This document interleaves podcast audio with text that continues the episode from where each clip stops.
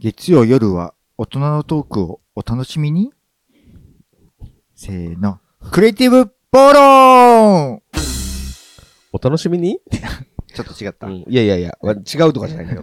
違うとかじゃない。あ、はい、えはいこのポッドキャストはクリエイティブプラットフォームゴサロを主催するクリエイティブディレクターの元信光と、プロデューサーの露骨こ露骨キットこと荒井剛の二人が、クリエイティブやそれ以外のことを無駄に真剣に考える番組です。クリエイティブ業界にいながらも、その言葉のかっこよさ、または違和感や嫌悪感も感じつつ、それでもなお、二人が信じるクリエイティブフィーリングとは何なのか、真剣に時に寄り道をしながら考えていきたいと思います。よろしくお願いしまおす願。いします。月曜、月曜の？小粋なトーク？げ月曜夜は大人のトークをお楽しみに？お楽しみ、お楽しみにじゃなくて、お楽しみに？確っていう、反疑問 ちょっ。と半疑問系になっちゃったね。そうそう、それに。楽しみにうん、楽しみにね。はい。オッケー、わかりました。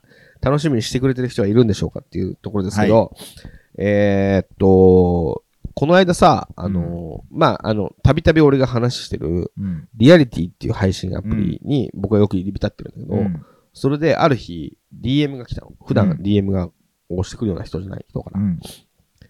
すごく面白い人がいると。うん。多分好きだから、うん。この人おすすめですと。うん。で、僕はリアリティの世界では万歳って言われてるんだけど、うん万歳さん多分すごく好きだから、うん。ぜひ見に行ってみてくださいっていうアカウント一つ教えてもらっうん。た。で、こういうことって別にリアリティじゃなくてもあるんだけど、うん。絶対に、うん。露骨さん絶対に絶対に露骨さんこの人のこと好きですよって言って、うん。とあるグラビアアイドルの人がうん出した CD をおすすめされて、うん。で、聞いてみたものの、うん。もう別に悪くないけど、うん。あの、まあ、良かったけど、うん。それが俺がすごく好きってわけじゃなくて、うん。これ何をうん。俺好きと思われたのかな、うんみたいなことってあるじゃん。うん。今もうワムの曲、なんとかって曲。あ、ワム、せ、先週話したワムうの、んうんえー、ケアラスウィスパーうん。これ露骨さん好きなんじゃないかなと思ったね。そうそう。で、聞いてみたら、うん確かに好きだった。うん。けど、まあ、これは正解だったけど、うん。正解じゃない時あるじゃん。うんこれ好きですよ、きっと、うんみたいな。うん。で、俺、ど、人にどう思われてんのかなみたいなうん。のがあって、うん。あのー人から勧められてこれ好きですよって言われると、結構警戒することがあるんだけど、なるほどね。ささっきの曲はうん正解だった。うんそれで、リアリティでこの間勧められた人は、うん。あのー今日疲れた感じ。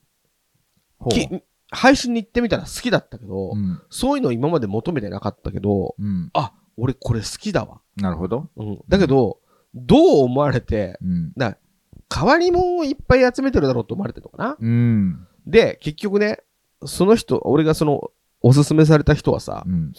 どういう人かっていうと、うん。まあ歌を歌ってうん。配信されてる。うん。で、歌はちょっとお女性なんだけど、うん。女性にしては低音ボイス。うん。ちょっと低い声で落ち着いて歌うみたいな。で、喋りは、うん。まあ、川カテって言い方があるんだけど、あの、川カテ可愛いカテゴリーっていう言い方、はあはあ川カテって言い方があって、うんちょっとこう、ウィスパーな感じで、うん。みんな来てくれてありがとうだよ、みたいな。うん。可愛い感じなんだけど、うんあの、歌い終わって、みんなが拍手する絵文字やるの。うん。それがいっぱい来たり、うん。いいねの数がすげえ数になったりうん。すると、うん。嬉しくてうん。笑っちゃう。その子が？そう。うん。その笑い声がう、んそれまでの喋り方、歌い方とは、うん。ちょっと違う、うん。ゴリラみたいな笑い方になるの。うん。急に。うん。うえーっつって。で、で 大爆笑した後、うん冷静になって、あすいませんっつって戻るの。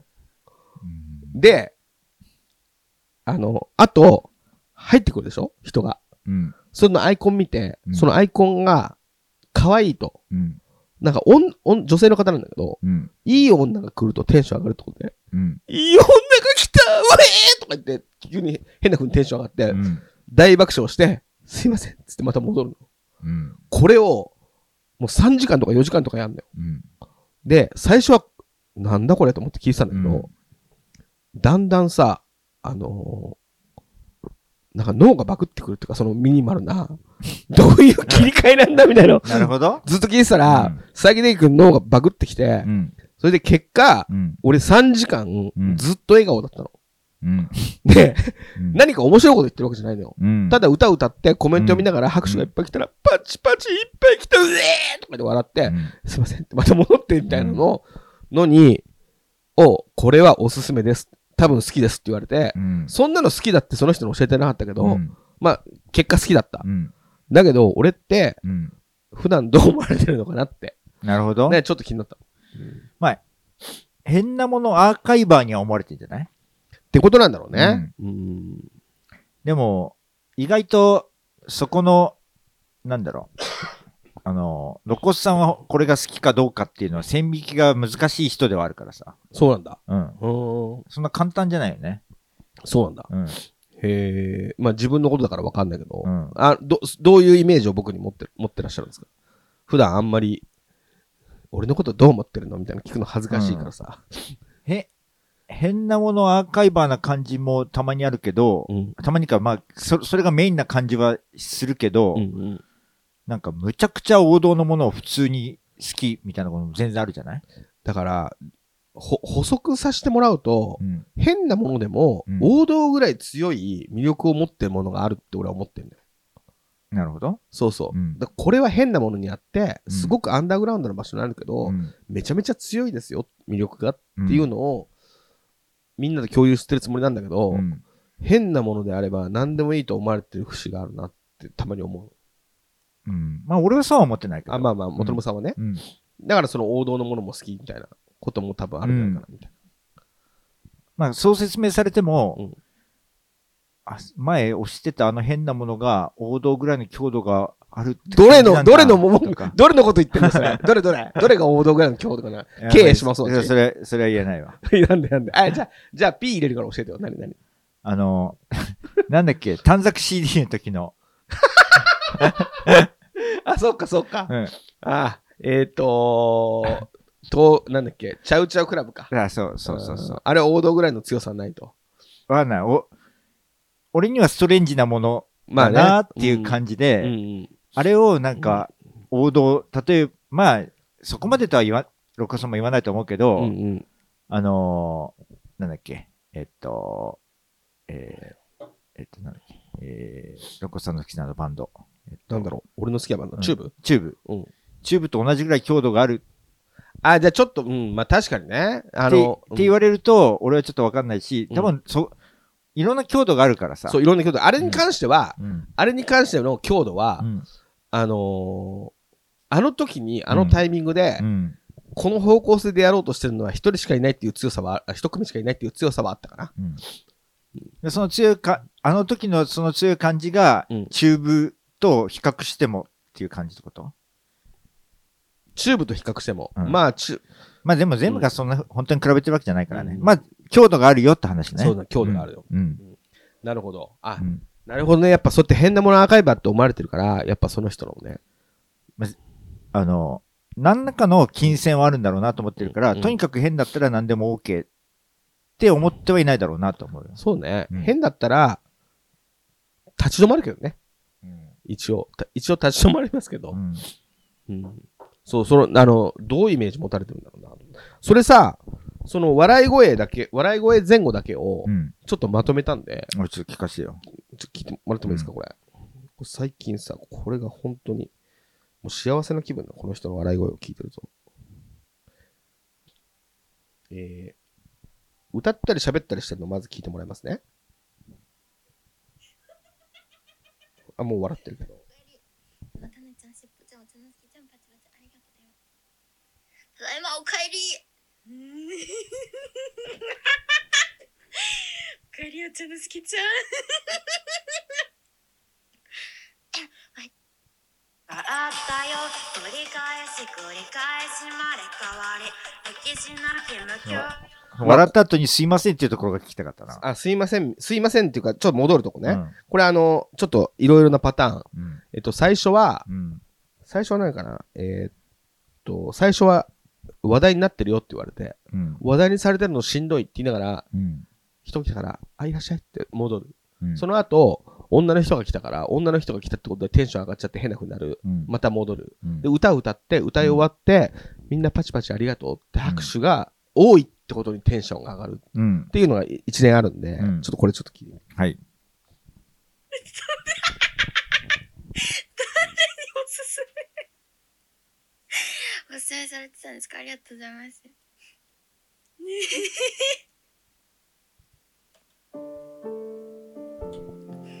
猫さんいらっしゃいます。2回も来てくれたんですか？みんなありがとうございます。よければ曲聴いてってください。我々の街めっちゃ話題そう。話題になってんのしんど。沢村さんいらっしゃいま。ありがとうございます。お茶の月さんもいらっしゃいます。よければ曲聴いてってください。う わ、かわいいや、またいらっしゃいいらっしゃい。でも、タネちゃん、ランちゃん、バツバツ、ありがとうだよ。涙。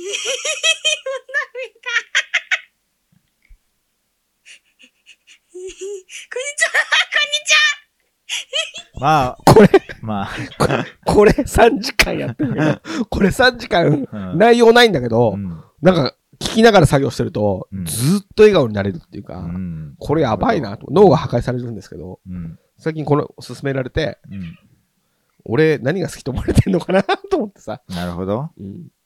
で、あの最近、あの、自分、どういう風に思われてる、どんなイメージで思われてるのかなってうん。気になってしまった露骨です。なるほど。はい。まあ、多分僕は、うんうんあの、えー、あんまり勧められたりすることがないんだよね。元信さん、うん。まあ、元信さんになんか勧めてもしょうがねえって気持ちになりそうな。なんでなんで？え？なんでなんで？好きなものは分かりやすい気がするんだよね。あ、でもまあ、それこそ数少ない一緒に遊んだりする、うんあの、ブランコの山口さんは、うんうん。この本どうですかとか勧めてきたりはするかもな。っていう、まあ、だからそういう方向性って、俺、元信さんと共通の何かを持ってないかもね。音楽ぐらい、音楽だったらあるけど。そうねう。ん。うん。なんかスペインにこんなバンドがあってさ、いいね、みたいな感じで前聞いたことがあったりとか、うん。そういうのはあるけど、本とか映画とかだと、うん。あの、マッ映ドア画、映画とか普通じゃない？超。でもマッドアバカムでさ、うん。俺が出すやつとかさ、うん。なかなかこう触手が動かないでしょ。ものによるけどね。うん。ものによるけどって感じそう。そうそうで、うん。うんうん。で、まあ、特にほら、押し付けようとも思わ思わないし、まあ趣味違いそうだな、みたいな。というところ、ということで、うんうんあんまりお勧めをされたりしないクリエイティブディレクターの元信光です。なるほど。なんでだろうね。確かに、あの、俺も元信さんに何かをおすすめしようって気に、そんなならないもんな。うんなんか、な、なんかを好きにならなそうな感じがするのかな？好きなものがなさそうな感じがするのかな？わかんないけど。なんか俺のイメージねう、ん。元信さんってなんか心がないって感じするんですよ。うん。俺のイメージよ。うん。あの、あの、前もさ、あの、クリエイティブボールの話だけど、うん。一緒に桜坂の、あの、コンサート見てて、うん俺が感動して泣いてたら、うん俺の顔を覗き込んで、今泣いてるんですかって、うん。この人ロボットかなんかかなと思ったけど、うん。だから、なんかほら、なんつうのかな、映画見たり、漫画読んだりして、うん超盛り上がって、これ、めっちゃ面白かったんですよって伝えても、うん。その時どういう感情だったか教えてくださいっていうコンピューターみたいな感じで。話通じなそうだな、みたいな。うん。で、あの、そこまで言語化して思ってないけど、うんなんかそういうふわっとした印象があるような気がする。うんなるほど。うんうん。で、あと、まあ、わからないでもない。うん、元信さんから、あのーなんか、なんかの話を聞くときに、うん。僕はあの、ネタバレとか全然気にしないから先に結婚してからうん本を読んだりするんですよ、みたいな。うん。あの、到底、うん。まあ理解できるよ、理屈では。うん。だけど、自分がやろうと思わないようなうん。ことをやるから、うんあんまりドラマチックなの好きじゃないみたいな。うん。だから、あまりにも感覚が違うから、うん。おすすめしたくないってわけじゃなくて、うん。なんかそういう行為があんまり意味をななさなそうな気がする。そっか。だからむしろさ、うん。進める進めないじゃなくて、うん。今話題のみんなが見たやつみたいなのあるじゃん。うん例えば、新エヴァンゲリオンとか、えーっと、宮崎駿の新しい映画とか、うん。そういうのが出た時に、元信さんはどう思った？つって、うん感想を聞きたくなるけど、うん。この人がみんなが見てるあれを見た時に、どういう風な反応したんだろうっていうのを聞こうとは思うけど、なるほど。うん。そういうので反応見たくて、うんこれ元信さん見てみてくださいよ。で、どう思うんですか？みたいなうん。のはあるかもしれないけど、おすすめですよって言いに行く相手ではないよなっていう気がすそっかな。まあ、まあ、わからないでもない。る。わからないのもねうん。なんか他の人から、なんか、そういうところで入入っていきづらいっていうか、まあ、この人に進めてもなっていう感じ があるのは分からないでもない。わからないでもない。なるほど。音楽がやっぱりたまに進めてくれる人がいるのは多分音楽が一番分かりやすいんじゃない？そうだねう。ん。音楽はあんまり、普通、割と普通だから。うん。普通、普通かどうかわかんないけど。うんそうだね。そうですね。そうそう。うんまあ、そうだな。コミュニケーションしづらいかもね。ちょっとね。うん。そ、そんなことないか。いやいや、そう、そうだ、だとは思う。そうだと思じ、自分自身他の人とコミュニケーションしづらいところがあるし。う。あ、そうん。あの、ココミュニケーションが上手いとは思わない。う。なるほど。決してうん。これ、あのー今日の、えー本編うん。にも関わってくるかもしれないんですけど、うん。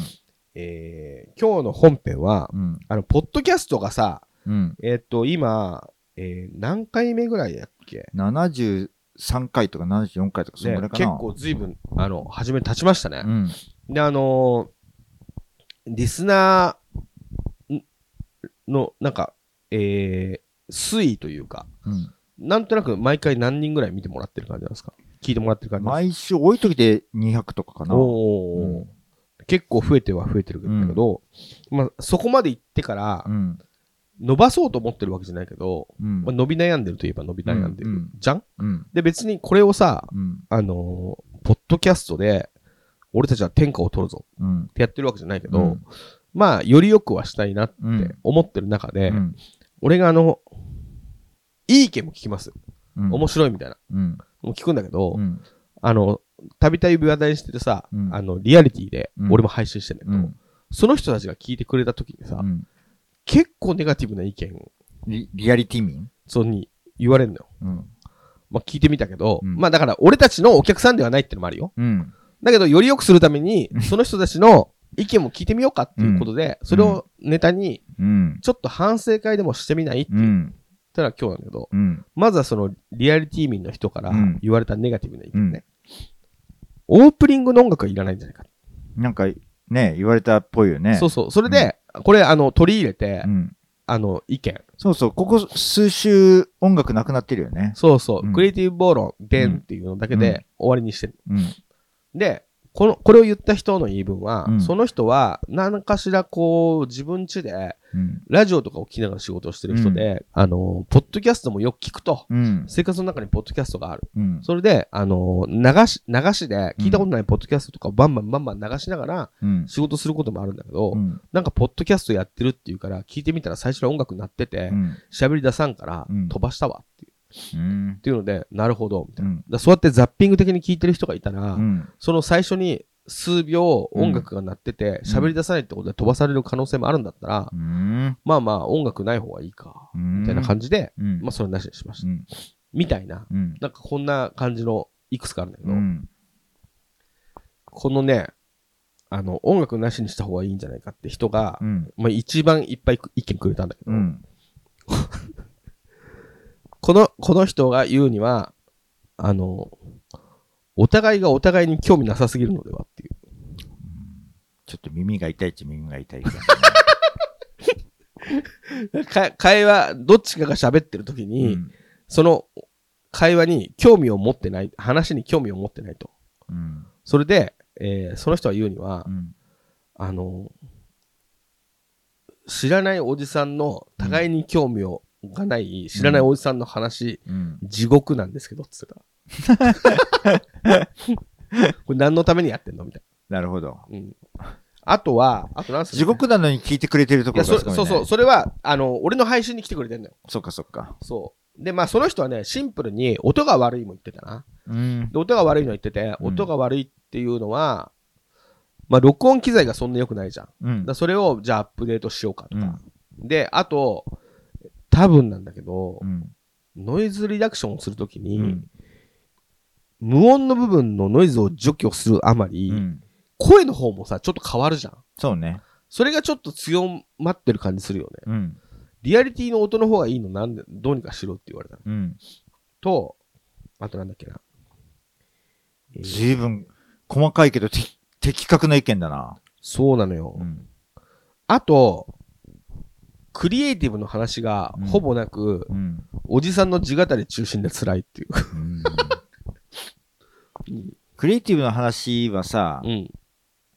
まあ、難しくてさ、あの、それはディスることになるかってこと？ディスることになるっていうか、うん。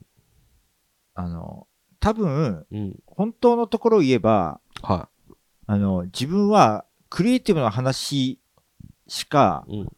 それも自分が興味あるね。うんうん。デザイン周りとか何ですか？はい。しか、うん本当は会話ができない人間なのよ。そうなんだ。うん。マジで？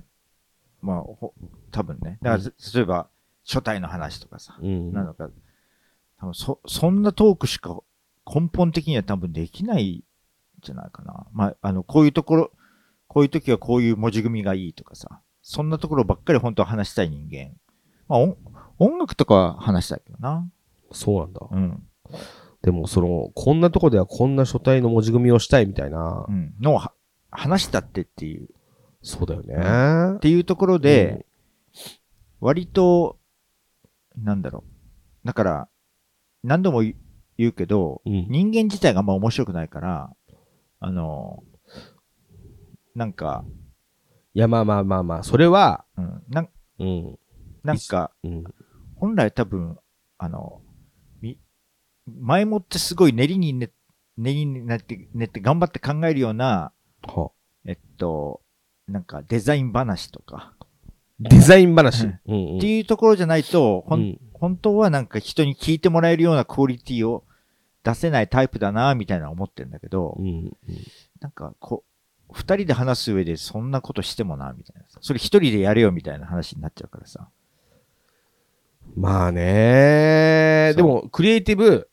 暴論っていう名前をつけちゃったじゃん。そうね。って中で、うん。まあそれ以外もうちょっとね。もうちょっとなんかこう、暴論でも、うん。最初の頃は確かに、ティッシュの箱の柄いるのみたいな、うん。まあそれがクリエイティブかどうかわかんないけど、うんまだ、なんかちょっとデザインに関わるダ話うんの話してたけど、うん気づいたら、夏の日の子供の頃の寂しい思い出とか、うんばっかり話してたりとか、うん。するのは、まあ確かに。で、ほら、なんだろうな、つまんない人間かどうかは、うん。まあ置いといて、うん。1時間ちょっとさ、うん。なんか人を付き合わせるわけじゃん。そうね。うん、そこで僕は面白いから諦めて、面白くないから諦めてくださいは、まあちょっとなって感じする。確かにね。うんだから、その中でう、んうん。どうなのかな反省会です。え？あの、あの別に元信さんだけが悪いんじゃなくて、俺もあるから反省。あの、え、自分なりにエピソードトークみたいのにチャレンジ、最近の方がちょっとエピソードトークのクオリティを頑張ろうって気がちょっと忙しかったからなくて、反省してんだけど。エピソードトークか。うん。だから、うん。あの、ちょっと前の方が、うん。ちょっと桜坂の展覧会の前ぐらいの時の方が、エピソードトークこうかなこうかなみたいなチャレンジしてるところがあったんだけどさ。うんうん。今ちょっと忙しい中でもそんなことやる余裕がなかったから、うん。そのエピソードトークチャレンジの気持ちが今ちょっと失われちゃってるから、それはね、ちょっと反省してる。まあでもその、そこが反省するところはさ、うん。あの、否定するみたいで申し訳ないんだけど、うんあの、本当に忙しくて、うん売れっ子のお笑い芸人うがん、こんな忙しくてエピソードトークないよ、みたいな、うん。売れっ子のお笑い芸人の悩みみたいだけど、俺たち、あの、お笑い芸人でもないし、そうね売れっ子でもないから、だからさ、えっと、例えばなんだけど、うん。あの、ほら、クリエイティブかどうか置いといて、うん。あのー、ローカル、ローカルご飯の会とかさ、うん。あと絵本の紹介とかさ、うん。あと、なんだっけ、強い名前の会とかって、うん。ああいうのとかって、なんか、やん、やんわりクリエイティブ感ない？あるある。なんかそういうさ、うん。あの、テーマとか企画みたいなのを、うん。もうちょっと俺たち気をつけた方がいいんじゃないっていう。うん。いや、それは思うようん。俺、一番、ロコさんの話聞いてて面白いなと思ったのって、山下達郎の、うん。あれはなんなんかオル、オルゴールの？オルゴールの、なんか、オルゴール、うん。などういう需要があるのかみたいな話？うん。対して、ロコさんが言ってたのはある種の暴論じゃない？まあね。本当の正解かどうかわからんけど、うんロコさんの見解をもう話し切るみたいな感じとかは、うんすげえ面白いな。で、実際あのかやつとか再生回数回ってんのよ。とか、うん。あとさ、うん。内容がないけどね、聞いてね、みんな得るものがあったかどうかは謎ですけど、そういう一応見解はあるよね。うん。あと、なんか、えーし質問者がいて、なんか、80年代80年代のこういうカルチャーなんでこんなこするのかみたいなのもさ、ああ。あれとかも結構回ってたりして、俺も俺も話面白いなと思ったけど、ロコさんあんまり話すの好き、あの好きそうじゃなかったじゃない？いやいや、うーん、そんなことないよ。まあいいよ、別に。うん。なんか、うん話はするけど、うんなんか、なんだろう、乗り気じゃないのかあと、大したこと話せてないみたいな気持ちがロコさんにあるのか。これとかやっぱ再生回数回ってるえ、んだよな。80、80s なんとかに関しては、うん。まあそんなに専門的な話をできてるわけじゃないから、うん。ちょっと及び腰ですけど、うん。でも自分の意見もあって、ちゃんと。うん。だそれが言えてるから、まあ、マシっていう。うん。オルゴールに関しては、うん。まあ、だから、じ、需要あるもんね。需要あるもんねとか。需要のないものが世の中にないからさ、なんかそこに、みんながそれにに向かって、これが欲しいっつって、走ってなくても、なんか必要があって大体のものがそこにあるから、まあまあ、そういう話はできるというかう。ん。だからそこら辺とかはう、ん。ややカルチャー話だと思うのよ、俺は。うん。これだ。サブスクで山下達郎をググってオルゴールバージョンしかなかった時、これを回ってるよ、まあまそうなんだ。あ。うん。へえ。まあ、あの、タイトルがうまくつけれたっていうのもあるかもしれないけど、なるほどう。ん。だから、まあもうちょっと、ね、カル、カルチャー切りで、だからあの、強いな、ネーミングうんとは何かみたいなの書いとか。そうそうそう。だから、ちょっと企画会議みたいなのに移っていこうか。うん。じゃあこうメモリを。強い名前の2はやりたいよね。やりたいうね。ん。で、ローカルグルメよかったじゃん。それクリエイティブなの？ローカルグルメ。それみたいなう、ん。なんか、ローカルスポットの紹介？ローカルスポットってなんだ？うーん。まあ、俺もわかんないけど、うん。変わった公園があったりとか、こんな施設が、そんな変わった施設があ変るとか。わった公園とかあるよ。あと、なんだろう。例えばさ、目黒に季節博物館ってあるじゃん。うん。ああいうなんかちょっとマイナーなミュージアム、俺が好きな、うん。あの、ローカルスポットみたいうな。ん。みたいな、で、地元とかにこだわ、地元にこだわってもいいし、うん。あの、公園で縛らなくても、うん。その、俺が行きたくなるローカルスポット的なのの紹介とか、うんのベスト3とか、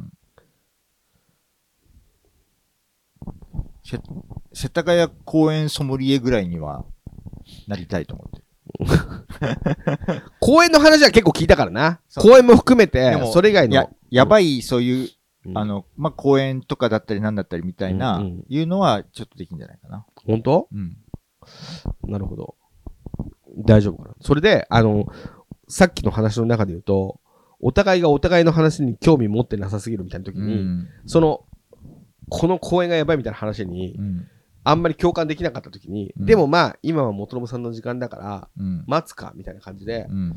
うん、それでみたいな感じで、うんその、長、あの、そのターンをうん。やってる時間があるじゃん。うん。それがやばいって言ってて、その人。なるほど。で、それでね、それで、うん。あの、他の人がね、うん。それ私も思ったと。うん。で、なんかこう、元信さんが、俺がなんか説明してても、うん。元信さんが興味持ってなかったり、うん。逆に元信さんがなんか長い説明をしたりしてる時に、うん。俺が無に合図を打ってる時間があると。うん。ずいぶん細かく聞いてるなと思ったけど、その時にう、んその子が思ったのは、うん。あ、こいつはうん金もらってこれやってるのかって思ったって。そう言われたらそうだけど、うん。そう言われたらそうだけど、いやいやいやいやいや、みたいな。あんま、あの、もっと内容濃くします。ありがとうございます。ご意見って感じで。うん。うん。うん。そうなんだよね。なんかさ、自分とかもうん反応が薄くうん。うん。感じられるの2パターンあるなと思ってて、うん。それは単純に興味が持てない時うんうん。とかに反応が薄いなっていうのはあるんだけど、うんなんかその話に対して、え？って言っちゃまずいよな、みたいな。なんで？なんだろう。え？って普通の人が、なんなんかね、難しくてさ、ポッドキャストみたいのって、少しだけ受け答えを、なんだろうな、盛り上がるようにパフォーマンスした方がいいんだろうな、みたいな、いうふうに気をつけてる面はあんのよ、俺の中では。ほあの、素の自分はうん常に、なんだろう、すげえ、なんだ低空飛行な感じのところがあるからさ、うんうん人間がね。うんだから、なるべく、ちょっと盛り上がるように受け答えしようぐらいな、そういう、なんかサービス精神うんはあるんだけど、最低限ね。最低限のね。で、普通の人だったら、うん。驚くだろうな、みたいなさ、うん。話をするときもあんのよ、露骨さんがね。ほでも、なんだろう。これ、意外と俺、驚かないから、盛り上げででも驚くといくらなんでも嘘つきか、すぎかな、みたいな時は、う。うん。そこをあえてなんか、普通にこうやって流す時があるのよ。っはていう時は、い。うん。なんでこの話でそんな盛り上がんない感じで、流す感じで聞いてんのって思われてないかなって、すごく心配しながら受け答えやってる時はあるな。ちょっと何を言われてるのか分かんないけどそっか。。俺もなんか、あの、いなあの、な、なんでそんな芝居をするのか分かんないけど、今の俺のキャラだとこの絵はいないからって、本当は絵って思ってるってこと？思ってない。あ思ってないんだ、うんじゃあ思ってないだけね。そうそうそう。思っうんでも、うん。逆に、まあ、でもさ、俺これ、あの、前回か前々回のうんマットアバカブの、と、その、収録自体を一個、なしにしてもらったじゃん。うん。で、それは、なんか俺がちょっと話したいことがあったんだけど、うんあの、全部に、まあ、多分興味もも持ってなかったんじゃんまあまあ、れ疲れてたっていう、え一応もあったけどさ、うんでもそもそもそれに乗ってさ、うわ、それ面白いねって話でもないから、前からね、うん。別に割と門外観で話聞くみたいなうん。タイプの話だから、うん。で、なんかね、ちょっとあまりにも、なんかこう、協、協力的じゃなくて、なるほど。で、でね、その逆で言うとだよ。うん。逆で言うと、うんマッドアバカブで元信さんが紹介してきたものを、うん。まあ、全部面白そうとも言えるけど、うん俺が普通に自分で書店で手に取ったり、ん自分で映画見たりとか、うん。自分で聴こうとも音楽じゃなかったり、うん。とかのオンパレードで、うん。それ元信さんが紹介してるから、うんちょっと前のめりに椅子をちょっと浅く座って、うん。へ、面白そうですねって視線で、うん。演技っちゃ演技だけど、うん。こういうものだから、互いに情報交換をするっていうコーナーだから、うん。前向きに捉えようみたいな感じで話聞く姿勢なのに、うん。元信さんは、うん、まだ俺にはそれ来てないって 毎回言うなよ。俺が説明して、うん、まだ俺のここには来てないみたいな。まだ興味持ってないみたいなこと言ってて、それも、その後ちょっと文句言ったんだけど。うん。だそれ、どういうこと？ま、毎回俺が言ってるってこと？まあそういうの言ってるよ、言ってるまよ。毎回またアバカブで、ロコさんが紹介するのに対して俺が分かんないって言ってるってわかん、わかんないっていうか、興味持ってないやあの興味持ってないみたいな話、もう、うんあの、1回、2回じゃなくて何度もあって。うん。で、今んとこまだ心動かないかなとか、うんうん、でもそんなの大したことないんじゃないとか。そんな言い方してないと思うけどな。いやいや、知ってる、知ってた。あの、まあ、あるものの人数の話で、なんかしてて、うん。まあこう、まあ、俺だって、うん。元信さんの言ってきてるやつ、うん。そんな態度で挑むんだったらう、ん。別に全部興味ねえぞ、みたいな。うん。だけど、こういう場でお互いに情報交換しましょうって場で、うん。せめて、うん。ちょっとな、俺が興味持ってないものを、うんなんでこの人が押すんだろうぐらいの、うん。で、理解しようとして、あ、わかんなかったったら、まだあれだけど、うん。うん、まだ来てないね。つって。なんか、深くいすすわって言われちゃうとう、ん。さすがにもう言うのきついんすけど、みたいなうん。のを思うから、うんそれは、なんかこういう形で伝わったりするのかな。うん。お互いに興味持ってないと。うんまあねうん。だから、まあ話も通じないから、あ、うんこのターンが始まったってなったら、俺もこうちょっと静かに聞いちゃって、みたいな。うんそういうのもまあ伝わっちゃうのかなと思って、うん。今日反省会しようと思った。次第ではある。うん。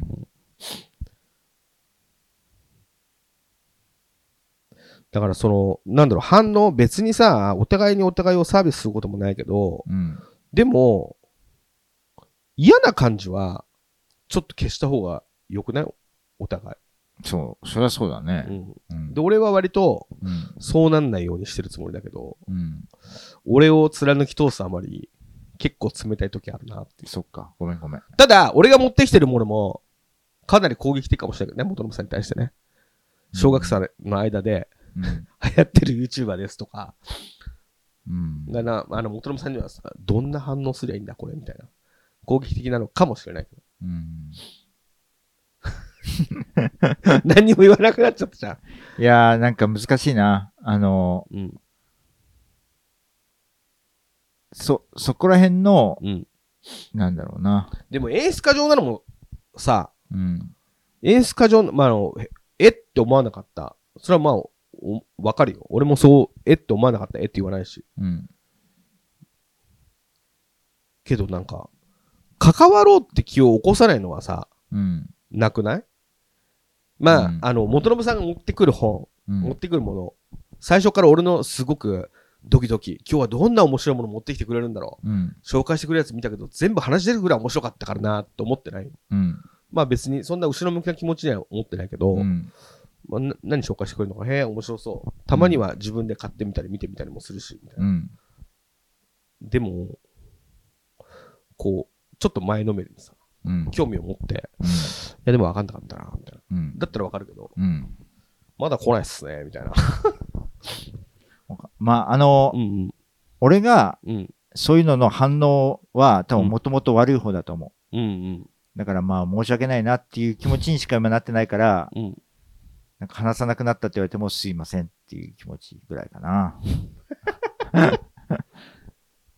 あの、相づち上手じゃないのよ。根本が。だから、変なところでう、ん。なんだろうな、サービス精神出して頑張ろうとしてる部分もある気はしてんだ、自分で。はい。だから、難しいなまあ、ちょっと気をつけます。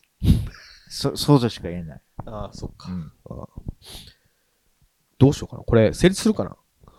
この回。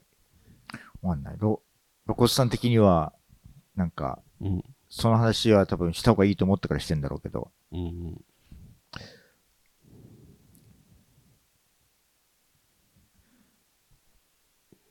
まあ、いや、広がりがない、な、なかったりするのかなと思って。すげえ抜本的なう、んうん。なんだろうな。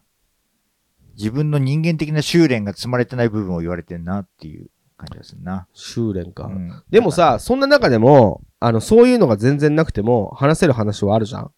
その、まあ、強い名前のやつだったり、ローカルスポットのやつ。あの、オルゴールのやつだって、うん。オルゴールのやつの、は良かったの。良かったっていうふうに元信さん言うけど、うん。俺からすると、全く面白くない話なのよ。あの、その土台にあるのはね。うん。どこにでも、あるものにはうん、別に需要があってそこにあるだけだし、うん。何ら面白いことではない。うん。その前にう、ん。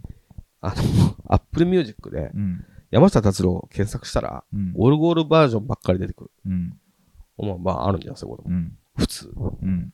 なんでだっていう、うん。その怒りの方が面白いんだよ。何起こってるんだよ、みたいな。サブスクで。僕の？そうそうそうそうそう、うんもう、もう、あの、山下達郎の CD 買ったら聴けるよ、みたいな。で、オルゴールバージョンだって、そこにある、あるのは、なんか理由があるからあるだけなんだけど、うん。っていうようなさ、その怒りみたいなところがさ、なんか面白いっていうか、なんかお笑いでもさ、なんかいろんなものに不満を持って、怒ることで、なんか面白いことが始まるじゃん。そうなのかな？そうなのか。うん、なんか、あの、も文句みたいな。うん文句って笑いになるじゃん。これが気に入らない、あれが気に入らないって。うんそんなことないだろうってもう一人はなだめて。うん。でもオルゴールバージョンしかないんだよみたいな。うん。もう聞かなきゃいいじゃないかみたいな。うん。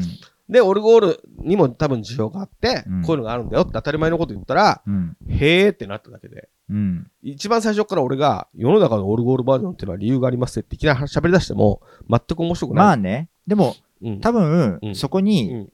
確かに山下達郎オルゴールバージョンだなっていうような、うん。まあ不満とは言えないぐらいの、なんだろうみたいな気持ちがベースにちょっとある人は多かったと思うのよ。あ、そう。ん。だから、スタートの時点う。で、うん。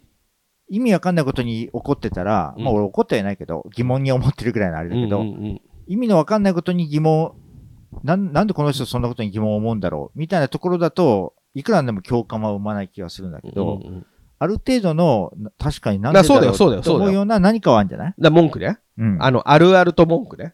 あるあると文句があって、うん。で、俺が言ったことってのは、俺の世界ではただ当たり前のことだから、うん。このことに対して最初から共感してる人はいないからさ、面白いことじゃないんだよ。うん。やっぱり元信さんのその文句があって、うん。それで面白いの。うーん。そうなのか。そうそうそう。うん。だからその、文句みたいなのが、まあ、あるんだったら、うそれを受けるのも面白いんじゃない？でもさなんか、その当たり前の説明がうん、俺からすると、まあ確かにそうだな、みたいなさ。マッチポンプよね。だって当たり前の話してるだけそうそう。そうなんだけどう。、うん。ああ、なるほど、そっかそっか。だティッシュの箱もそうでしょ？あの、それは俺が言ってることが当たり前っていう風には別に落ちてないけど、うん。世の中に当たり前のようにあるティッシュがあって、うんそれに対する文句を元信さんが言ってるわけじゃん。うん。疑問と文句を。うん。それが面白いわけじゃん。なんか言ってんなみたいな。うんで、それの着地は、うんそうじゃないよってことじゃじゃないわけだけど。まあね。うんうんだからその、元信さんの文句から始まれば、あの、俺も興味を持てるじゃん。何を言ってんすか、元信さん。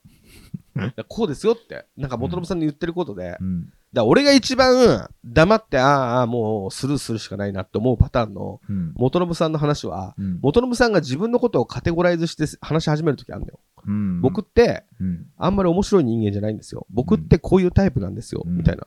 でも元信さんって天然で自分のことをすげえ分かってる人じゃないのに、うん。まあこの人自分でまた自分のことを決めつけて、うんだから許してくださいっていう言い訳を先回りして始めたなってなると、ね。もうそのターンはもううんもう黙ってるしかなくて、うん。だとしたら今僕はこうでこういうタイプだから、うんこうなんですよっていうのに関わることは、うんもう全部カットって感じなんだよ。うんもう話さないでくれみたいな。うんで話が始まったら、その間はもう無で、そうか、じゃあ何の話しようかな。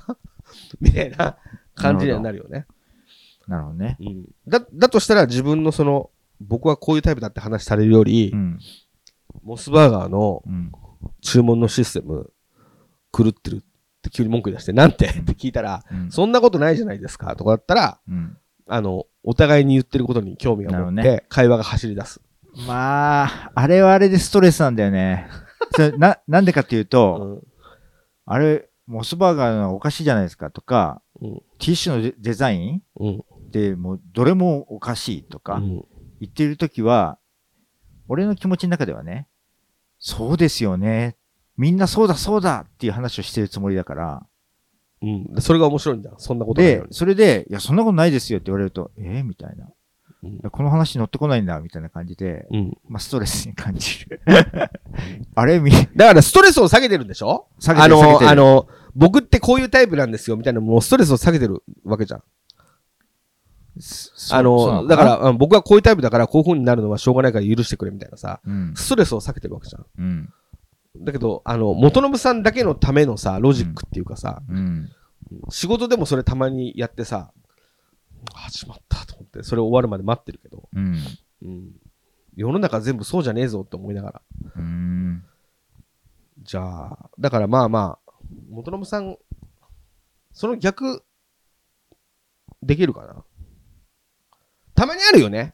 たまに。まあ、たまにあるよね。たまに俺が、あの、絶対風呂入れって言われたら頭くるみたいな話して、うなんでそんなのおかしいよって言われて、うん。一日が終わりって言われてるみたいじゃないですか。うんそんなことないよ。うん。まあそういう構造でもいいんだけど、うんまあだから元信さんが僕はこういうタイプの人間ですって言い始めたら、まあそういうふうに宣言されたら、その宣言終わるまで待つしかないかっていう時に、うん。あ、この人、興味なさそうみたいな感じに俺は思われてるんだろうなと思って。確かにそういう時間ってすげえあるから。うん。それをなんか今回指摘されたのかなと思って。うん。だとしたら、それも避けたいけど、あれはあれでストレスなんだ。ね、俺が、まあ文句、文句というか、社会を切るみたいな。なんか、自分的には、うんあの、反論が来るイメージがないから、あ、これ反論されんだ、みたいな。いうストレスな感じはあるけど、それが面白いっていう感覚はなかったかな。話が転がるよね。まあね話が成立する。うん。話は転がるかもね。うんだってさ、ティッシュの箱、うん。いろんな色ついてんの。これはおかしい。全くその通りです。缶じゃん。うん。それだと、喋ることないじゃん。うん。だけど、そ、そんなことないですよね。みんなもそれ使ってるんですよ。うん。元信さんの感覚の方が変じゃないですかっていや、そんなことはない。で、反論を述べて。うん。じゃあ、これは、これは？うん。じゃあ、そんなに嫌だったら、うん。そのケースに、うん。ケースかぶせたらどうですか？うん。ケースにケースかみたいな。うん。それも嫌なのか、この人は。うんみたいなので、話が転がっていくわけじゃん。まあね。うん。それだったら、互いにまだ言ってることを、直近の人間にまで興味を持ってるかは怪しいけど、うん。互いの直近の言ってることに互いに興味があってう、ん。先に進んでいく感じはすると思うんですけど。うん。まあわかるよ。確かに最近それないかもね。もう、最初の頃に、随分ぶつかったり、そうそう。言い合いとかして。そうそう。だから、う。うん。まあそれは感じ悪いよな、とも思って、うん。あんまり自分の、うん。なんか根っこのう、ん。なんでこうなんだろうみたいなことはあんまり言わないようにしてるのはあるかもな。そうなんだ。うん。そっか。うーん。そう、そういうので言えば多分、うんうん。そういうのだらけの人間だからさ。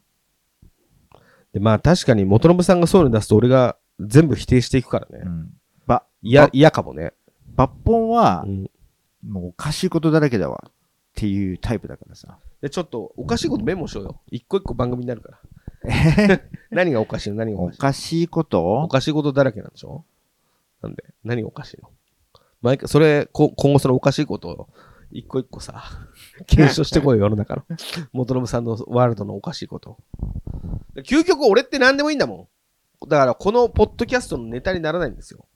何が起きても、そうですよねっていうことじゃん。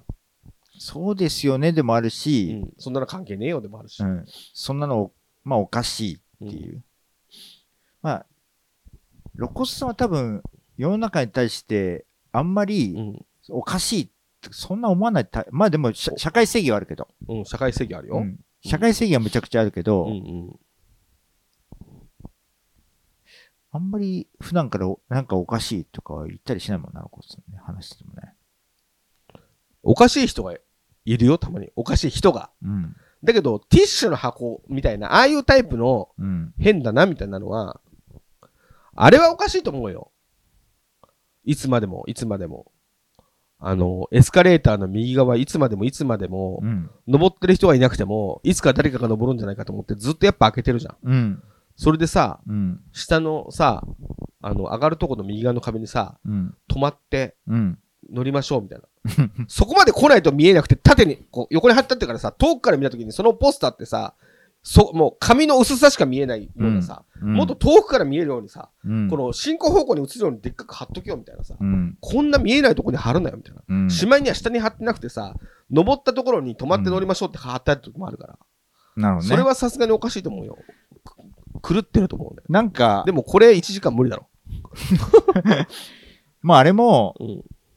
もう登らないものっていう風に、もう強く社会がそういう風になってほしいよね。なってほしい。もうい、うん未だまだ中途半端だから、うん立ってると邪魔なのかなって気がして、うん歩いちゃうし。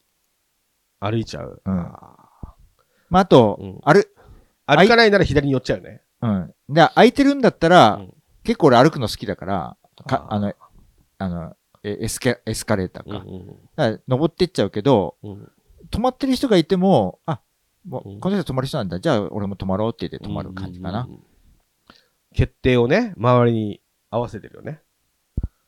それに関して言えば、多分自分が登る方が好きだから、うんあの、それがまだなんかまかり通るうちは自分が有利だから、自分が有利だから。そうそうそうそう。そんなこと考えんだ。あの、自分のやりたいようにできるから、登ってるって感じ。だから決定に周りを任せてるっていうよりは、うんラッキーって感じ。なるほど。うんそうかだ。から積極的に俺は登る派だから。炎上しますよ。そんなこと言ってると。おかしいよ。積極的に止まる派ですっていう風に趣旨を、あの、宗派を変えた方がいいかもしれないよ。なんか、うん、まあ、更新的だな。更新的？に、今、あの、反対意見に回ってんの。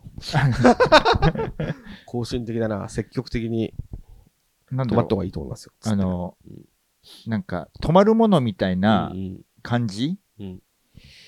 まあでも、それに関して言えば、なんか、利があるんだったら止まろうかなと思ってるけど、多分、え、利があるなら？もうでもさ、エスカレーターはさ、うん。2列に並んで止まってくださいってポスターがいろんなところに貼ったってさ、うん、で、本当はもうみんなにああしてほしいけど、うん、案内できるところで案内してますだけでさ、うん。そっちの方が利が利があるに決まってるよね。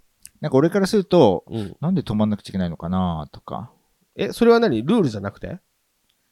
ル、ルールとかだと、うん。いまいち腑に落ちないから、まあまあ、え止まってくださいって言われても、なんで止まってくださいって言われてるのかな？そうね。まあ、どっかではポスターで貼ったったけど、ここには貼ってないから、まあ、そんなのは俺の、が納得できないから、見えなかったから歩くかって感じか。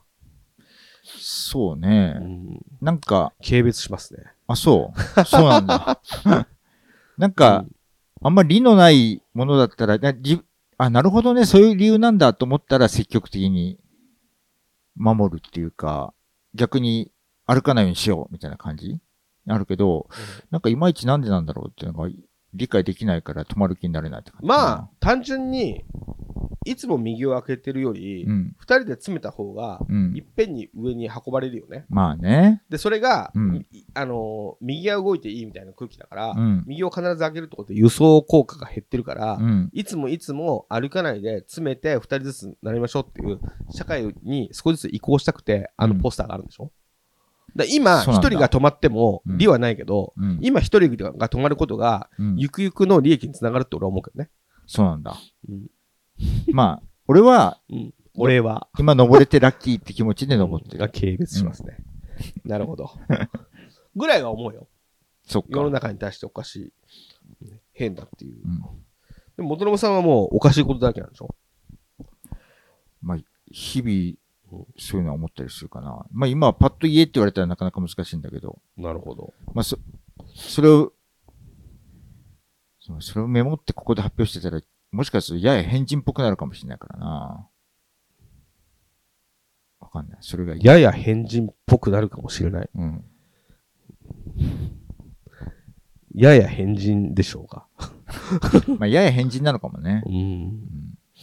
あと、うん、なんだろうね。やや、ややへ、相当変人だけどね。ぼ、僕からすると。うん。まあ、元信さん元信さんで、僕に言われたくないと思うかもしれないけど。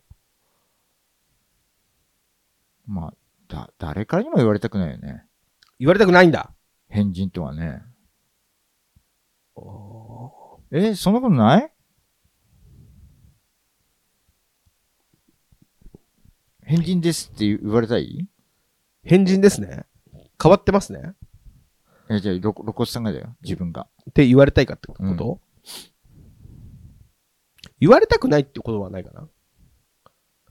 元信さんに言われたら、いや、あなたの方が変わってますよってなるけど、変わってますねって言われても、まあなんかそういう思ったところがあるのかな、みたいな。変人と思われたくないとは思わないな。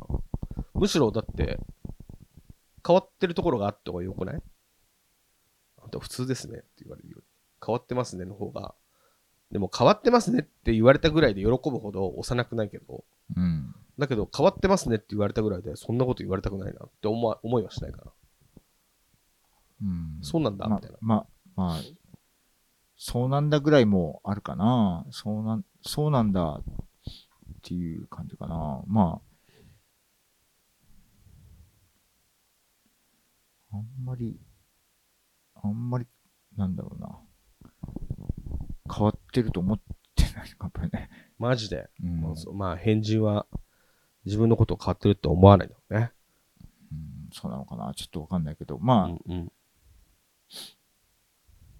変わってるってい僕のことを言う人もいるのは分かってるけど、うん、本当？って気持ちがどっかあるのかもね。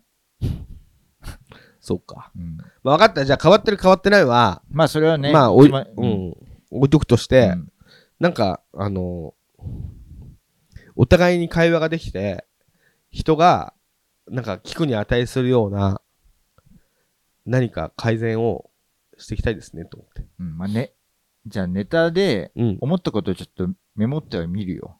メモっては見る。うん。うん。まあこれが、うんいや、いくらなんでもこれは、なんか、あの、難しいなっていうものもあるかもしれないしさ。うーん。全然これ感じ悪くなりそうだな、二人で話したらとかさ。なるほど。うん。っていうものもあるからさ。まあでもわかんない。うーん。わかんないななんか、これ印象ね。僕の。うん。今まで元信さんから聞いたうん世の中のこれがおかしいみたいな。うん。なんか、なんとなく二つあって。うん。一個は、うん。あのーティッシュとか。うん。あと、日本の家具のデザインが良くないうん。みたいな。うん。で、それは俺、話聞いてて、うん日本の家具のデザインが良くないとは思わない。うん。ただ、元信さんが、情報を受け取るときに、うん元信さんの形にはまらないと、うん。元信さんは混乱したり怒ることがあるな、うんっ。ていう類の話うん。が一個。うん。もう一個は、うん。なんかわかんないけど、うん。元信さんのなんか劣等感みたいのを刺激されて、うん見当違いなことで怒ってるっていう、その、そのどっちかしかない気がするんだ。そんなことで怒んなくても、なんかね、わか、あの、自分がうん軽んじられてるみたいな風に勘違いして怒ってる時がある。そんな。なことないよっていう。うん。なんか、っていう、そのどっちかだから、情報の話だったら嬉しいな。情報の話ね。うん。うん。この情報俺にはわかんねえんだけど、みたいな話だったら、うん。話のしようがあるけど、うん。ちょっとコンプレックスみたいなところに触れて、うん変な風になっちゃってる話だと、本信さん、落ち着いてくださいっていうだけの話になっちゃうから。それはたまにあんだよね。たまにっていうかう、ん。まあ常にうん。どっだかか、どっか軽んじられてると思ってる人間だから。そうそう、それなのよ。だからそれのは、あの、そういうことだらけだよってさっき言ってたけど、うん。それのだらけの方は、そっちの方ばっかりなんじゃないかなって気がして。そんな、わかんない。そんなこともない気がする。本当？うん。だとしたらいいけど。うん。だとしたら、なんか話が転転がらなそうみたいな。そっちはね。そう。落ち着いてくださいっていうだけだから。うん。たまに、うん。なんかこんな言い方、メールで指摘やがって、みたいな。いうので、お僕が怒ってたりして、ロコさん、いや、そんなことないですよって、ちょっとよく、あの、そういうこと言ってないですからって言ってメール見返したら、あれ全然真逆じゃん、みたいな。そうですねあ。これ俺のこと尊重してんだ、みたいなことが何度かあった。だから、うん俺、割とそういうような癖があんだなって初めて気づいた。それで言われて。そうなんですよ。うん。困ったことにね。うん。ねって、っていうのは確かうんに感じ悪いから、え。うん。まあ、そういうのはなしにして、うん。まあ情報の面に関して言えば理解できないっていうか、まあ過剰だなとか、うこれをやる意味がわからんみたいな、いうのは、まああるわ、俺の中に。情報整理とかはね。うん。それもなうん。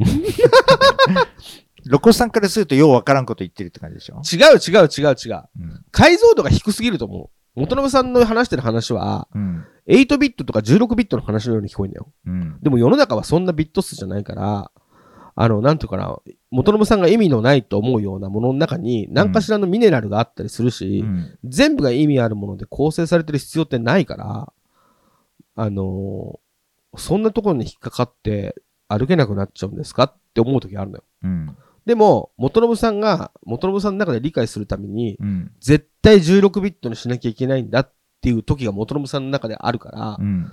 それに黙って話の中で付き合うってことはあるけど、うん。あの、そのパターンも、結果一緒だったりすることもあるんだけど、でもその16ビットに変換するときになるほどねって思うこともあるから、うん。毎回毎回じゃないんだけど、うん。へえと思うこともあれば、うん。元信さんが意味がわからないことをうん。捨ててったら、うん。すごいことになりますよ、みたいな。うん。とんでもないことを失うことになるけ結果を及ぶかもしれませんよ、みたいなうん。こともあるから、一概には言えないんですけどね。うん。それだけは正しくないよ、みたいな。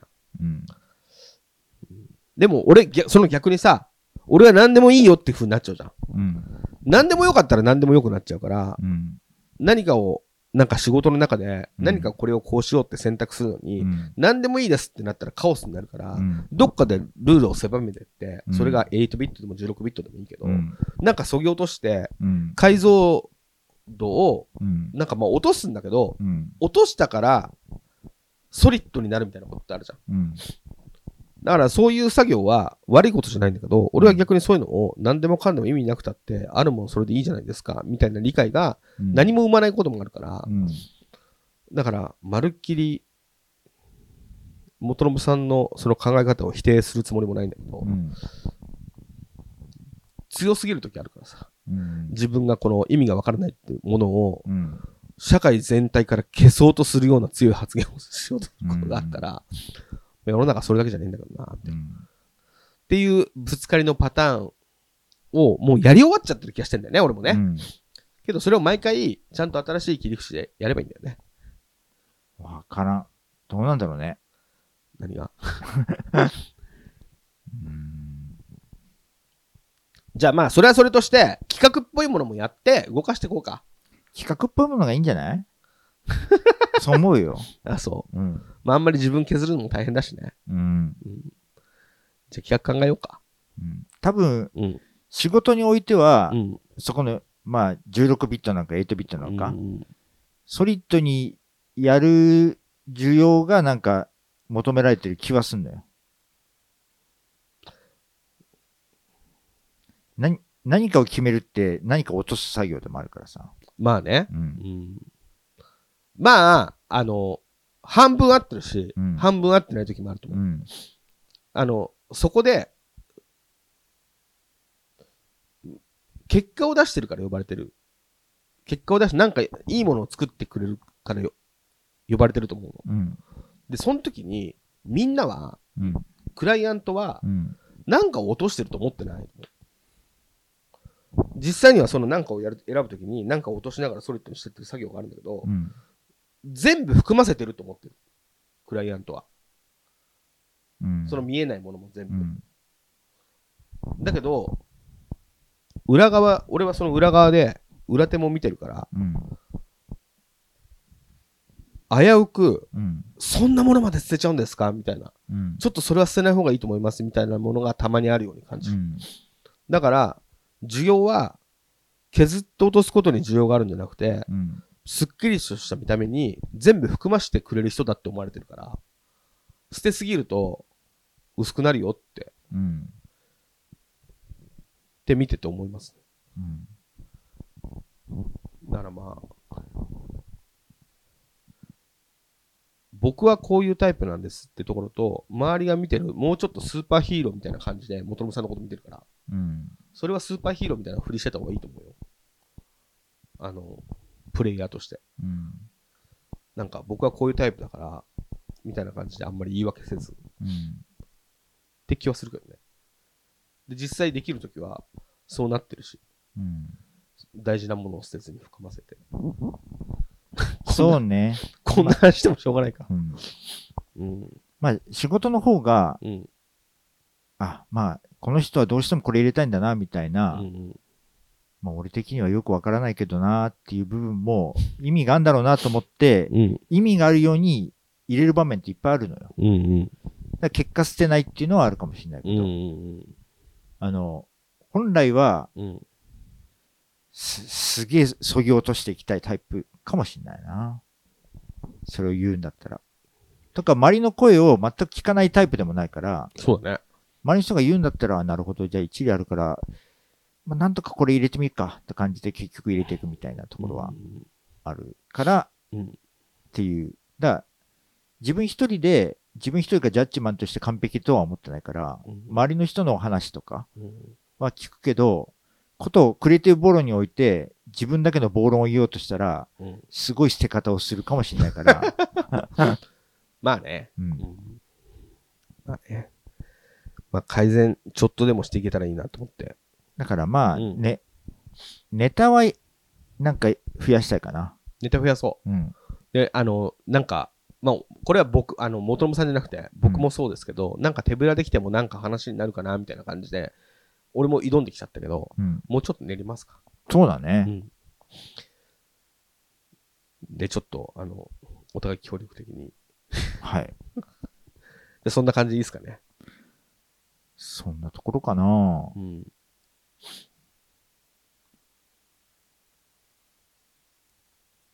反省。反省っていうか、まあ、もっとクリエイティブの面白くする方法だよね。そうだね。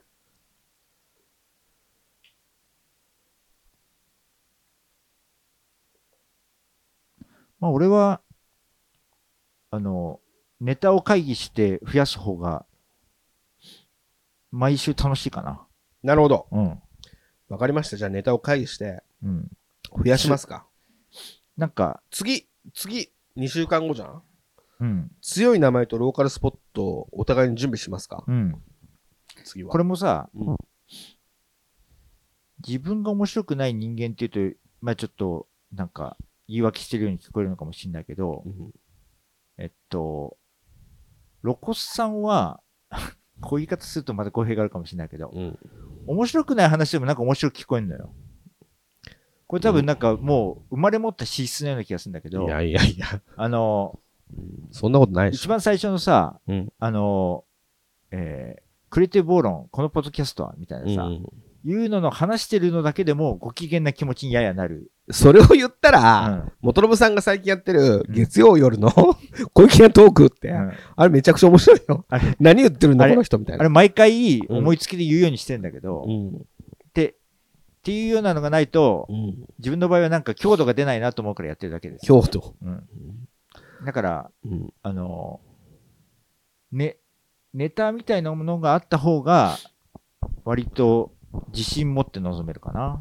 でちょっと、えー、次回は、強い名前、これ強い名前選手権ってどういう形だったんだっけ？実際問題、強い名前を見つけてきて発表するんだっけ？そう。ザザとかね。あ、なるほどね。うん バンド名とか、ね。うんバッキーだっけ？なんだっけ？うんばきね。ううんん。なるほどね。うん株式会社やる気とかね。それはそんなのあったっけ？いや、そこで言ったか、どそのその時は言ってないんじゃない？あの、別のとこ、別の話でしたかもしれないけど、テラルソラルってうん会社名をつけるときに、うん対抗勢力で、うん俺が株式会社やるああ、言っキてたね。ング、やるキング。うん。で、それが結局落ちたんだけど、うん俺はやるキング結構いい名前だなと思って、うある日、こう歩いてたら、うん株式会社やる気って会社見つけて、うん。あ、こっちだったわと思って、うんやるキングまだちょけてた。うん株式会社やる気、こんぐらいのストレートなセンス、うん俺も持ってたかったなと思って発想で負けた強い会社名、うん株式会社やる気。うんこれ電話出た時のこと考えてみると、うん株式会社やる気です。うんこれ完璧ですよね。これ強いな、みたいなんかさな。、名前でさ、うんちょっと俺反省して、なんで？名前があってさ、はあの、具体的に言ってもいいか。あの、えっと、コン、コングレっていう、そういうミュージアムを運営する会社。から独立したミュージアムスタッフさん。ミュージアムスタッフって、いいじゃんうん最初俺、ミュージアムスタッフってそのままの説明だなってうん。思って、うん、いいじゃん。なんかいいものに感じられなかったんだけど、ずっとここ2年ぐらい付き合ってるのね、ミュージアムスタッフ。うんミュージアムスタッフ、ミュージアムスタッフ。で他の人もミュージアムスタッフって言い言い続けてたら、すげえ、毎回毎回、なんか内容、過不足なく説明してる名前な感じがしてさ。いや、そうだよ。ミュージアムスタッフ、ミュージアムス、何の会社ですか？ミュージアムスタッフ。お、なんかこれ、いいな、みたいな。っそうだよ。ていう風うに、ん。すげえ気持ちが変わった。ミュージアムスタッフいいな、みたいな。だから、うちの会社も、うん。だから、これね、あの、と塗装屋さんでさ、うん。あの、これは適当に言うけど、うん。塗装屋さんで、うん。コンフュージョンっていう塗装屋さんがあった時に、うん。何屋がかわかんないじゃん。うん。だけど、中村塗装って塗装屋さんだと、うん塗装屋さんってわかんじゃん。それで、あのー中村塗装さん、今度うちの現場来てくれない？みたいな。うん。もうほら、何屋さんだかわかるから。うん。だけど、コンフュージョンじゃさ、うん。わかんないじゃん。そうね。うん、何屋か。っうん。てことがあると思うのよ。うん。だから、ゴサロもう、ん。ゴサロ企画とか、絶対嫌だ。ゴサロ企画。俺、あの、ゴサローって名前の名刺最初に、うん。あの、何屋だかわかんないよ。ソニーの今野さんに渡したときに、うんすごいいい名前ですねって言われて、あ、こういう人の感覚に引っかかんだったらもう間違いないわ、と思って。あ、まあね。で俺の中ではうん、あ、ゴサロはいい名前だなと思ってる。うんまあ、あの何、屋かわかんない。何やかわかんないうん。ゴサロ企画、ゴサロ企画とか、ゴサロクリエイティブとか、あ、ゴサロクリエイティブでしょうよ。ゴサロクリエイティブ。だからミュージアムスタッフいいじゃん。ミュージアムスタッフ。うん。わかるもん。何屋さんだかう。ん。うんまあ、あの、ゴサロクリエイティブにできないのが俺の限界かな。そうだね。うんゴなんかクリエイティブはちょっと無理だ。ビッグになれないよ。いや、なんかさ、なんだっけな、あれ、焼き牛丼の店かなんかをうん友達同士で始めて、うん。それで、あのー焼肉を丼にしてカルビ丼出すみたいな。うん。それでオープンしたんだけどうまくいかないっつって。うん。それで、あの、見てくれ。うん。で、店の名前と、うん。なんか、チラシみたいなの見せてもらったの。うん。そしたらそれもさ、うん。店の名前忘れちゃったけど、うん。コンフュージョンみたいなさ、うんなんかかっこいい英語の名前だったの。あの、カルビドン、ドンタ君とか、うん。そういう風に名前にした方がいいよって言ったら、うん。ふざけてんのかって言われて。いうん。や、だって何屋だかわかんないもん、これ、みたいな。うんそしたら、ええー、とか言って、うん結局潰れたよね、その店。まあ、それに変えたから潰れなかったかどうかわかんないけど。いや、だから、あの、まあ、カルビドンドンタはあれだけど、どんどんカツ丼とかあるじゃん。うんあ、カツ丼で丼だなってわかるじゃん。うん。そういうさ、なんか中村塗装、あとそういうの。まあ、まあまあ、分かりゃいいってもんじゃないから。ド、ドンキホーテなんてなんだかわかんないけどさ、ありになったりするじゃん。まあ、それは、あの、圧倒的な資本まあ、の力で定ドンキホー。テ何資本最初あったの？いや、知らないけど、もう、ずー、ずーっといろんなとこにあるじゃん。うん。あれは何？安、えっ、と、安売りを違うな、盗賊をわかんない。もともとなんかあったの？泥棒市場？もとなんか、もともとなんかなんかあっただなんんかディスカウントショップからうん。なっててね。なんか、荻窪に泥棒市場ってのあるんだよ。うん。ひどい店の名前だよね。なんか安売りディスカウントショップみたいな。うん。らそういうのからじゃないの？忘れたけど。うん。まあまあまあ。うん。でもまあ、そうじゃなくてもいいけど、うん。俺は、ゴサロクリエイティブ。ゴサロクリエイティブの方じゃあそれやろうよ何を？いろんなさ、うん。クリエイティブなさ、うんいろんな会社があるじゃん。うん。それが何やってるか全部わかんないから、うん。あの、正しい名前に全部変えてあげる。デザイン事務所のやだよゴエンさんとかさ、そんな上上から目線で、えそういうのを、これじゃ何屋さんだかわかんないから、もっと仕事がす来るためにはって、全部事務所の名前こっちが変えてあげるの。でも、あの、クリエイティブ系の会社の名前リストみたいなの作って、うん一個一個見ていくとかは楽しいかも。大丈夫？一個一個読み上げて笑ってさ、コメントはしないでただ笑ってさ。ダメだね。やっぱダメだわ。そっかう。ん。やっぱり、仕事がなくなっちゃうねう。ん、入っていけないわ、そこは。みんなだって、すごい思い入れ持ってつけてる名前だからさ。あ、今もゴサロクリエイティブは結構傷ついた。ゴサロ企画は。まあ、冗談だろうなと思って受け流してるけど。あ、そっか。なるほどね。そっか。まあ、企画考えるのはいいんじゃない？企画考えましょうか。ななんだっけ、来週、来次何やるって強い、強い名前。うん。強い名前パート2うんね。うん。いいんじゃないでしょうか。はい。じゃあ次はこうやって企画して、あの、もっとより良い、今日はちょっと行き詰まったけど、うん。放送中は会話行き詰まりましたけど、次からもうちょっと中身の濃い。これ時間足りてんの？時間足りてるね。あ、そう。結構喋ってる。うんやっていきましょはい。う。よろしくお願いします。はい。マッドアバカム様への貢ぎ物。このコーナーは弊社マスコットアバマッドアバカム様に音楽、映画、漫画、小説、その他諸々いいなと思った作品やそれ以外を紹介し、捧げて貢ぎつつ、元の部露骨で情報交換するコーナーです。はい。はいじゃあ、今週は僕からということで、うんえっとね、えー、書籍ほで、タイポグラフィーブギーバック、えー、まさき、何子さんっていうのかな、これ。まさき京子さん。かおる子って書いて、うん。まさき京子さんのうんタイポグラフィーブギーバックっていう、う本なんだけどうんこれ、まさき京子さんの3冊目かな？へえ。で、僕3冊とも買ってんだけど、はい。えっと、割と、えーまあ、フォントの話ではあるんだけど、この人が、えっと、ずっと、なんだろうな、書体の研究家でも何でもないのよ。ほう、ほ普通に、し最初出版社勤めだったり、まあ、OL やってる、らっしゃる方なんだけど、えっと、こ割と昔から読んでて、書体みたいなものが、ま、全くそのなんか書体研究家とは違う形で、うんなんかその文字、書体がなんか頭に入ってきちゃう人だったみたいで、なるほど。ただそれの、それもなんか自分が書体を一個一個体に入ってるっていうか、なんかそういう感じ、感じれてる、まさに。に感じれてるって感じがしたんだけど、うんうん。っていう意識が全然ないんだけど、うんうん。ある時、社食からデジタルフォントに切り替わった瞬間に、書体って一変するのよ。社食時代の書体が、えっと、ほぼほぼなくなってデジタルの書体に移行して別の書体になった時に、あれ？今まで私が読んでた、見てた文字がなくなってる、書体がなくなってるってことに気づいて愕然とする。なるほどう。ん。そこで初めて、あれ、私って書体っていうものをなんか意識しながらものを受け取ってたんだっていうのに気づくっていうような。はで書体研究家でも何でもないのにそういうのに感覚が鋭かった人で、うんそういうのをなんか書体を味のように感じるらしくて。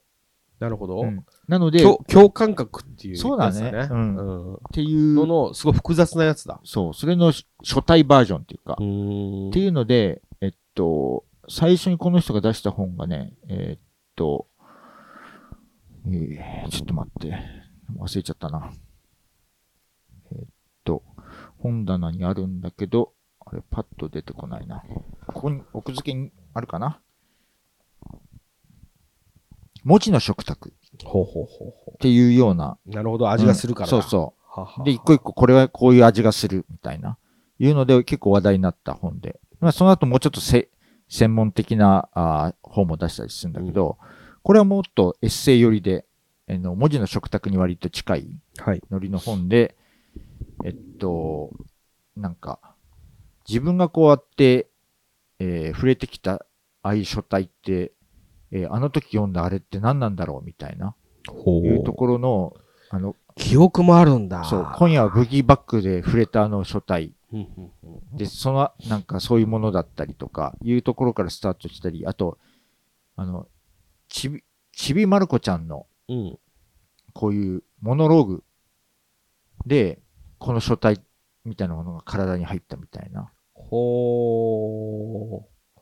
まあ、確かに。うん、いうようなものとかが一個一個書かれてて、まあ読んでて、えっと、面白いんですよ。うんうんで、自分が無意識で読んでたものとかもたまに出てきて、うんうんこれでそういうふうに感覚を築く人がいるんだと思ったのが、蜂蜜とクローバー。はいはいはい。僕結構好きで読んでたんですよ。うんうんで蜂蜜とクローバー、僕少女漫画がものによっては少し苦手なところがあって、なんかね、あの、コマとかが溶けていく感じとか、うんうん。あの、サラサラってそう、ね。サラサラって、光で、そう、なあの、境界線が。そう、でも境界線がなくなったりとか、うんうんこの大、島由美子的な。そうね、で大島由美子とかはちょっとややその分からなさが快感だったりするんだけど、うんうんマジでこれ何が起きてるのか分かんねえみたいな漫少女漫画ってあんの？よ、僕にとって。元信さんにとってね。そうそうそう。みんな分かってるよ。いやいや、えっとね、少女漫画読みが、うんやっぱりある人とない人がいるみたいで、うん。少女漫画読みみみたいなのが慣れてる人と慣れてない人とかあとタイプとして入ってきやすい人とそうじゃない人がいるみたいで、ぱり少女漫画が読めないっていう人もい一定数いるんだよね。なるほどうん。はいはい。で、自分はうん妹がいたから割と子供の頃からマーガレットとか読読んでたのよ。だから少女漫画がまだ多分理解しづらい性質の方。うんコマ構成とかががっちりしてないと割と読読みづらいタイプなんだけど、少女漫画はそういうふうに触れてたからある程度は読めて、うん大島由美子とかは割と小さい頃から読んでたから、うんまあ読めるっていうのなんだけど、えっと、蜂蜜とクローバーうのん。構成とかがさ、俺からすると本当に意味不明でさ、こういうふうになってて、横に言葉がモノローグ的に入りつつ、縦にもこうやって入ってくるのよ。うん。これがどっちが誰の何の言葉なのか分かんないみたいな、いうままこの進んでいくのよ。うんうん。っていうのがちょっと独特なんだけうど、んうん。この人の解説で、あ、これって書体使い分けられてんだみたいな、いうのとかで、縦組みと横組みでこうやってあるみたいな。うんう。ん。で、これ海外版になると全部横組みになったりするから、うん余計なんか何が起こってるのか分かんないんだけど、っうん。ていうようなところの書体がこれ使われてるような、うん何が使われてるとか話とか、あと俺すごい好きだった、えっと、岡崎京子はいはい。の、こういう黒ベタのところの文字白抜きで、えっと、この効果が何なのかとか、ね、これとかは例えば、えー、手塚治虫もやってたとか、手塚治虫？手塚治虫もああ、なるほど、なるほど。うん。黒ベタのところに文字の白抜きがシンプルにパッと入ってるとかいう。で、これはそれぞれどういう効果なのかっていうところと何の書体使われたのか石井太ゴシックなんだけどさ、っうん。ていうのが同じように黒ベタで文字の白抜きを浅野稲夫さんもやってんだけど、それはもう書体がこうだと、うん。もう全くなんか、意味が変わってくるうんそうそううん効果が変わってくるわけねと。かいうようなこととかを、うん。すごい永遠と語ってたりなるほど。する中で、全然俺が無意識で読んでて、あ、俺確かに変なことやってんだなーって気づいたのとかが、動物のお医者さん。はいはいはい、読んでた読んでた。うん。動物のお医者さんがう、ん。犬？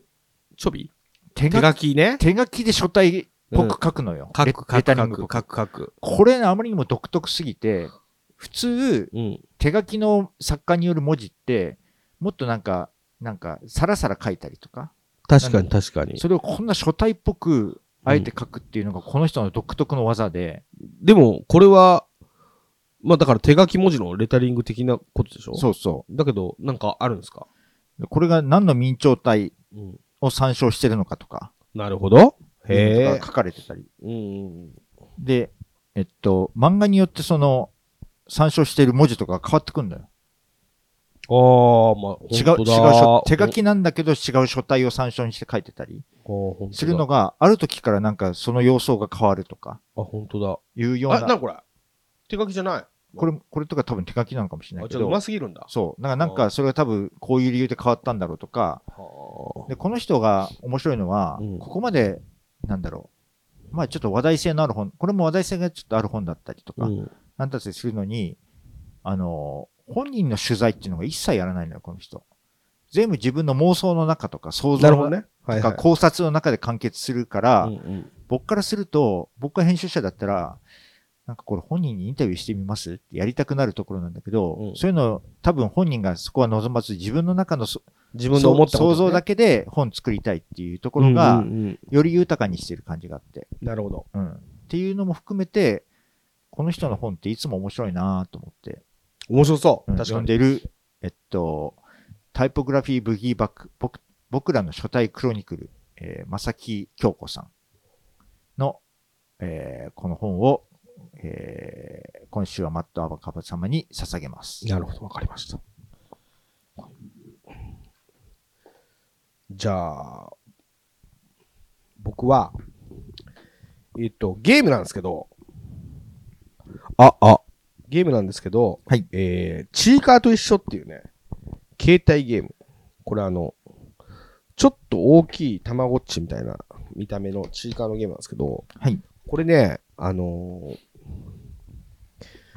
発売されてすぐ品切れになって、予約受け付けてまた予約受付中みたいな感じなんだけど、はい。これ日付俺入力間違えてるな。これちちっちゃい画面のね、で、ちいかわといろいろなミニゲームをして、カラーなんだ。カラー今の時代ね。そうそう、今の時代ね、から。あのーまあ、そういうミニゲーム、ミニ、ミニゲーム機を今日は紹介しようと思うんだけど、これあのーこの間子供が誕生日でさ、はい。で、このチーカーと一緒、これはね、ムチャカワパープルなんだけど、ムチャカワピンクの方をうん。子供に買ったの。うん。で、面白そうだから、俺も遊ぼうと思って、俺の分も買っちゃったのね。ええー、これ俺のです。そうなんだ。へえ。まあわかるよ。うん僕も子供にプレゼントししつつ、うん。自分も欲しいとか、うん。なんかちょっとした玩具とかでもあるもんね。で、これね、あのーちょっと買う前不安だったのは、うんたまごっちとかだと、たまごっち死んだりするから、うん。ちょっとそういうのがあったら怖えな、みたいな。お世話できなくて、ちいかわ死んじゃったとかあったら。うん。だけどこれそうじゃなくて、うん。あのー自分家があるのね。自分の家にち、あの、ちいかわだったり、八割だったりの家に、それぞれ住んでて、そこでご飯をあげたり、なでなでしたりとかすると、まあ、思い出がね、増えてったり、お出かけしして、いろんなところに出かけると、あのーいろんなキャラクターと会えるの。で、会うと、それがカードで増えてったりとかしつつ、カード？カード、あの、えっ、とね、ゲームの中で、このキャラクターに会ったってなると、会った人がカードとなって、うん。自分がそのカードをコレクションしたよって形になったりとか。あと、ミニゲームがいろいろあるんだけど、そのミニゲームが労働になってて、労、労、労働、労働って何？お仕事、労働。ははは。で、何かっていうと、結構ね、このゲームいろいろなことが、チーカーの世界にうん。忠実なのよ。原作漫画の中で。ん。で、ちいかわってさ、あれほら、ツイッターでさ、投稿された漫、なんか最初はちょっとしたイラストから漫画になってって、うん。それがさ、今や、あの、日本の代表するコンテンツぐらい大成長して、うん。ちいかわものすごいいろんなもので展開してるじゃないですか。うん。で、ちっちゃいお話、1ページ、2ページのお話がうん、繋がって単行本になってるんだけど、うんそれで名場面みたいなのがいっぱいあるの。うん。それがいろんなとこで出てくるの、この中で。なるほど。だから原作を読んでると、うんうわ、このシーンあれだ、うわ、このシーンあれだって、うん子供もみんな分かって喜んじゃうみたいな作りになって、うん俺もチーカーの漫画全部単行本持ってるから、うん。あのーやりながら、うお、これはあれだ、これはあれだって結構面白い。うん。で、ミニゲームが労働って何かっていうと、あの世界の中でチーカーたちは、討伐っつってさ、あのーちょっとモンスターみたいなのやっつけて、うんそれで報酬をもらったり、うん。草むしりをして、うん。草むしりの量で、あの、うんお金もらったりとかするんだけど、草むしりの級みたいなのって、その検定に受かんないと、うん。その何級の仕事がもらえないとか、そういう世界観があるの。うん。そういうのに即したうん。草むしりのゲームあって、草いっぱいむしれたらうんコインいくつうん。とか、討伐でモンスター倒したらいくうんら？とか、労働してお金を貯めると、うん。今度はそのもらったお金で、ショッピングできたりとかするの。アイテムをうん。っていう、なんかミニゲーム、ミニゲームうんでいろんな思い出を集めようみたいな思い出で原作のいろんな場面がもらえる、うん。ゲームも原作の中と一緒の労働をするみたいな感じで、意外とチーカー的なクオリティの高いミニゲームのが詰まった。携帯ゲームになってるの。うん。で、これかなりやり込み要素もあってう、ん。あの、興奮して昨日は一晩やっちゃったんですけど。これ、あのね、7000円ぐらいなのかな？結構すんだね。そうそう。それで、あの、ストラップとセットのデラックスセットだと、8000円超えるんだよね。へえ。結構するんだ。それはちょっとびっくりした。チーカーと一緒、ムチャカワピンクデラックスセットだと8470円。子供には、あの、ストラップセットで買って、俺はストラップなしで買った。これどうやって電源入れるの？これ、あの、真ん中長押しで。みたいなね。